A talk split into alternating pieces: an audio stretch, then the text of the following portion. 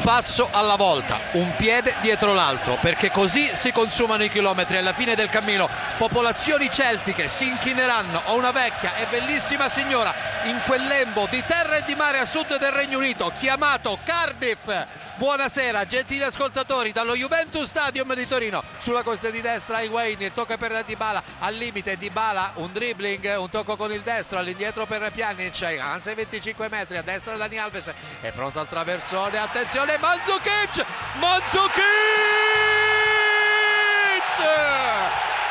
Ha segnato la Juventus, ha segnato Mario Mandzukic esattamente al minuto 33 nel corso del primo tempo cambia il parziale allo Juventus Stadium di Torino.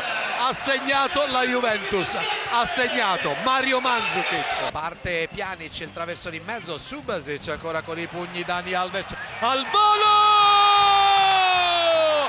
Mamma mia che gol! Mamma mia Dani Alves! Mamma mia che Juventus Battuto corto il corner per Bernardo Silva, lo scambio tra i due, questa volta Butigno coglie impreparata la difesa della Juve, la palla in porta, il gol.